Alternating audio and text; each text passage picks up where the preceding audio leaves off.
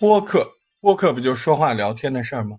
嗯，所以跟演播跟表演那些东西其实是比较远的，主要还是靠说话。你好，我是大石头，我们就今天来说说说话的事儿啊。一句话能成事儿，一句话也能败事儿，这个话早就听过吧？所以其实到底应该怎么说话说得更好一点，嗯，我们可以研究研究，聊一聊。人们对说话的内容更重要呢，还是说话的方式更在意呢？嗯、呃，其实你会发现内容好当然更好，但是同样的内容，您说话的这个方式，哎，方式不同，结果完全不一样。所以从这个角度来说，说话的方式比内容还要重要。为什么这么说呢？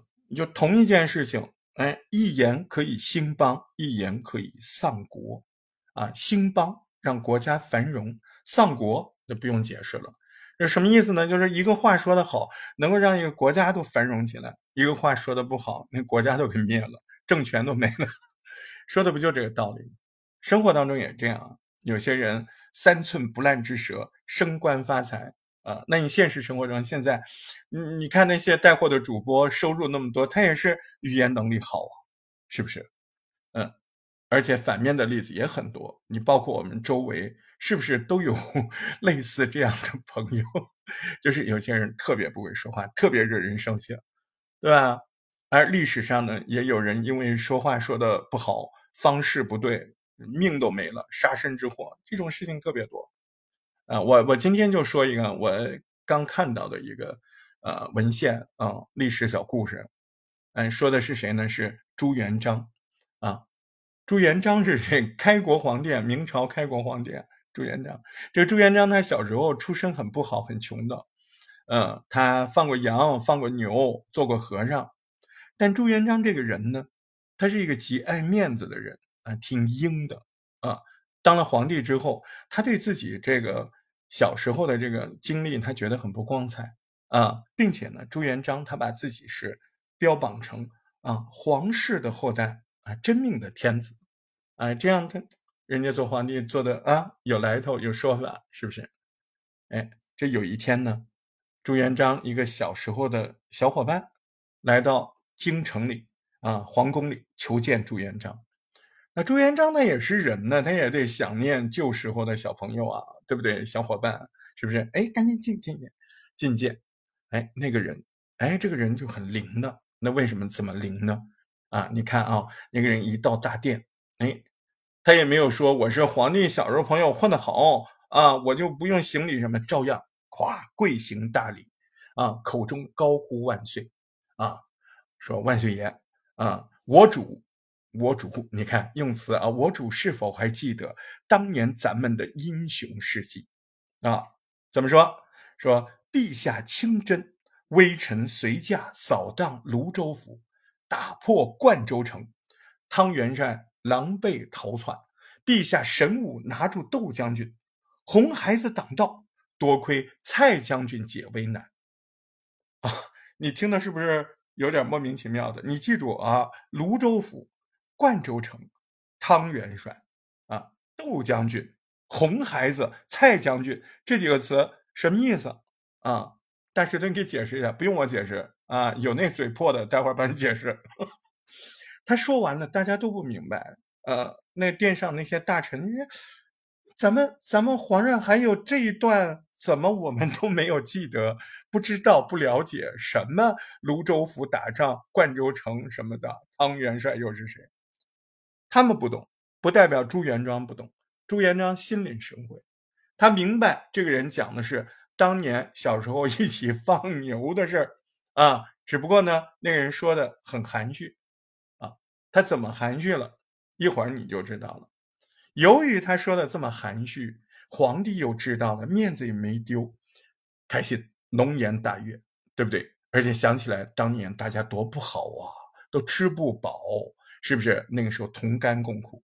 那朱元璋哎，觉得我现在是皇帝了，你这给点钱，给点官，是不是？这肯定啊！而这个人这么这么懂事儿，是不是？下令重重的封赏。哎呦，这个消息一传出去，那当时但当时小时候又不是他们俩放牛，好多人呢，对不对？而且当年还有一个救过他命的人啊，怎么回事呢？就因为那个洪将军，洪孩子蔡将军啊，不着急啊，来，我们听。当时另外这位救过他命的人，他也到京城来求见朱元璋。这个人呢，那叫脑子缺根弦。为什么？他一到金銮殿，他都不准备跪耶。那旁边人哦，他没办法，他跪了，嗯。但是呢，他还是挺嘚瑟的，他生怕朱元璋不记得自己，他就很大的声音说：“皇上，你你要知道我是你小伙伴，你记不记得我？我们小时候一起放牛的，你不记得吗？啊，你注意啊，你注意听啊，前面你的所有的这个疑惑在这儿都能解开。什么泸州府灌州城汤元帅啊，他怎么说的呢？他说。”有一次我们在芦苇荡里面玩啊，这个偷了人家豆子放在瓦罐里煮，这当时饿还没熟，大家就抢啊，一不小心把瓦罐打破了，汤洒了一地啊，豆子都在地上吃不成了。万岁爷你灵啊，你马上趴在地上哇哇哇哇哇，哎，沿着那个土啊把豆子就往嘴里塞。那结果呢？结果一不小心你记不得了吗？你当时一不小心把那个红草根卡在喉咙里了，最后是我弄了把青菜给你吞下去，你才把那个红草根带到肚子里，要不然你小命都没了。吼吼，你现在是懂了，前面那个人说了一件什么事儿，对吧？可是他这么一说，那那金銮殿上那大臣，那脸色都变了，是不是？那皇帝面子往哪挂呀？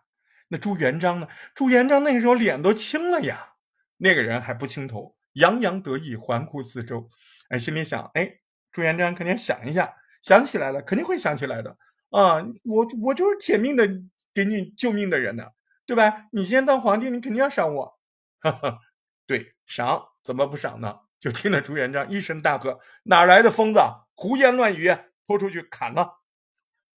可怜那个人还在做发财的梦啊。稀里糊涂丢了性命。人同样是好友啊，同样说一件事情，一个说了升官发财，一个说了丢了命，迥然不同，令人唏嘘吧。两人说的就是一件事儿啊，那方式不同，天差地别。那愚蠢的人用嘴说话，聪明的人用心说话，那智慧的人那用心思说话，是不是？人说话不是一种方式，还是一种学问，那更是一种艺术。说话方式不同，就直接影响着你是否受到别人的欢迎，你是否能够实现说话这个目的，你是否直接的影响着你事业还有你人生的成败。对我们来说很简单，影响着你的点击率、关注度，影响着你广告，影响着你所有的别人对你的印象，是不是？那你说我又不做博客，我就是听听这个，那也很重要。你现代人呃，三大法宝你知不知道？口才、金钱、电脑。口才居第一，重不重要？是不是？诶，我们其实也不用紧张，就是有的时候我们说话的时候，诶，带个脑子想一想，我这话说出去对方感觉怎么样，能不能有更好的这个手法，能不能有更好的角度，诶，他听上去能不能够有我想要的心情，是不是？这个就挺重要的啊，所以我我我挺喜欢学习播客的，因为你真的深入进去，你会知道播客其实对研究社交语言非常的重要，对吧？在这里面它很深度，它会告诉你要养成什么习惯，管理自己社交语言的习惯啊，内容项啊，就是你要说什么，先说什么，后说什么啊。听感像你说的语气，你说的方式。我是大石头，我们一起好好说话。感谢您收听，记得留言哦，做个好人哦，不要白嫖。嘘，下回再见。大石头博客小课堂，感谢你的收听。大石头是个好青年，记得关注大石头的账号，加入听友群，欢迎留言。如果能打赏一下子就更好了。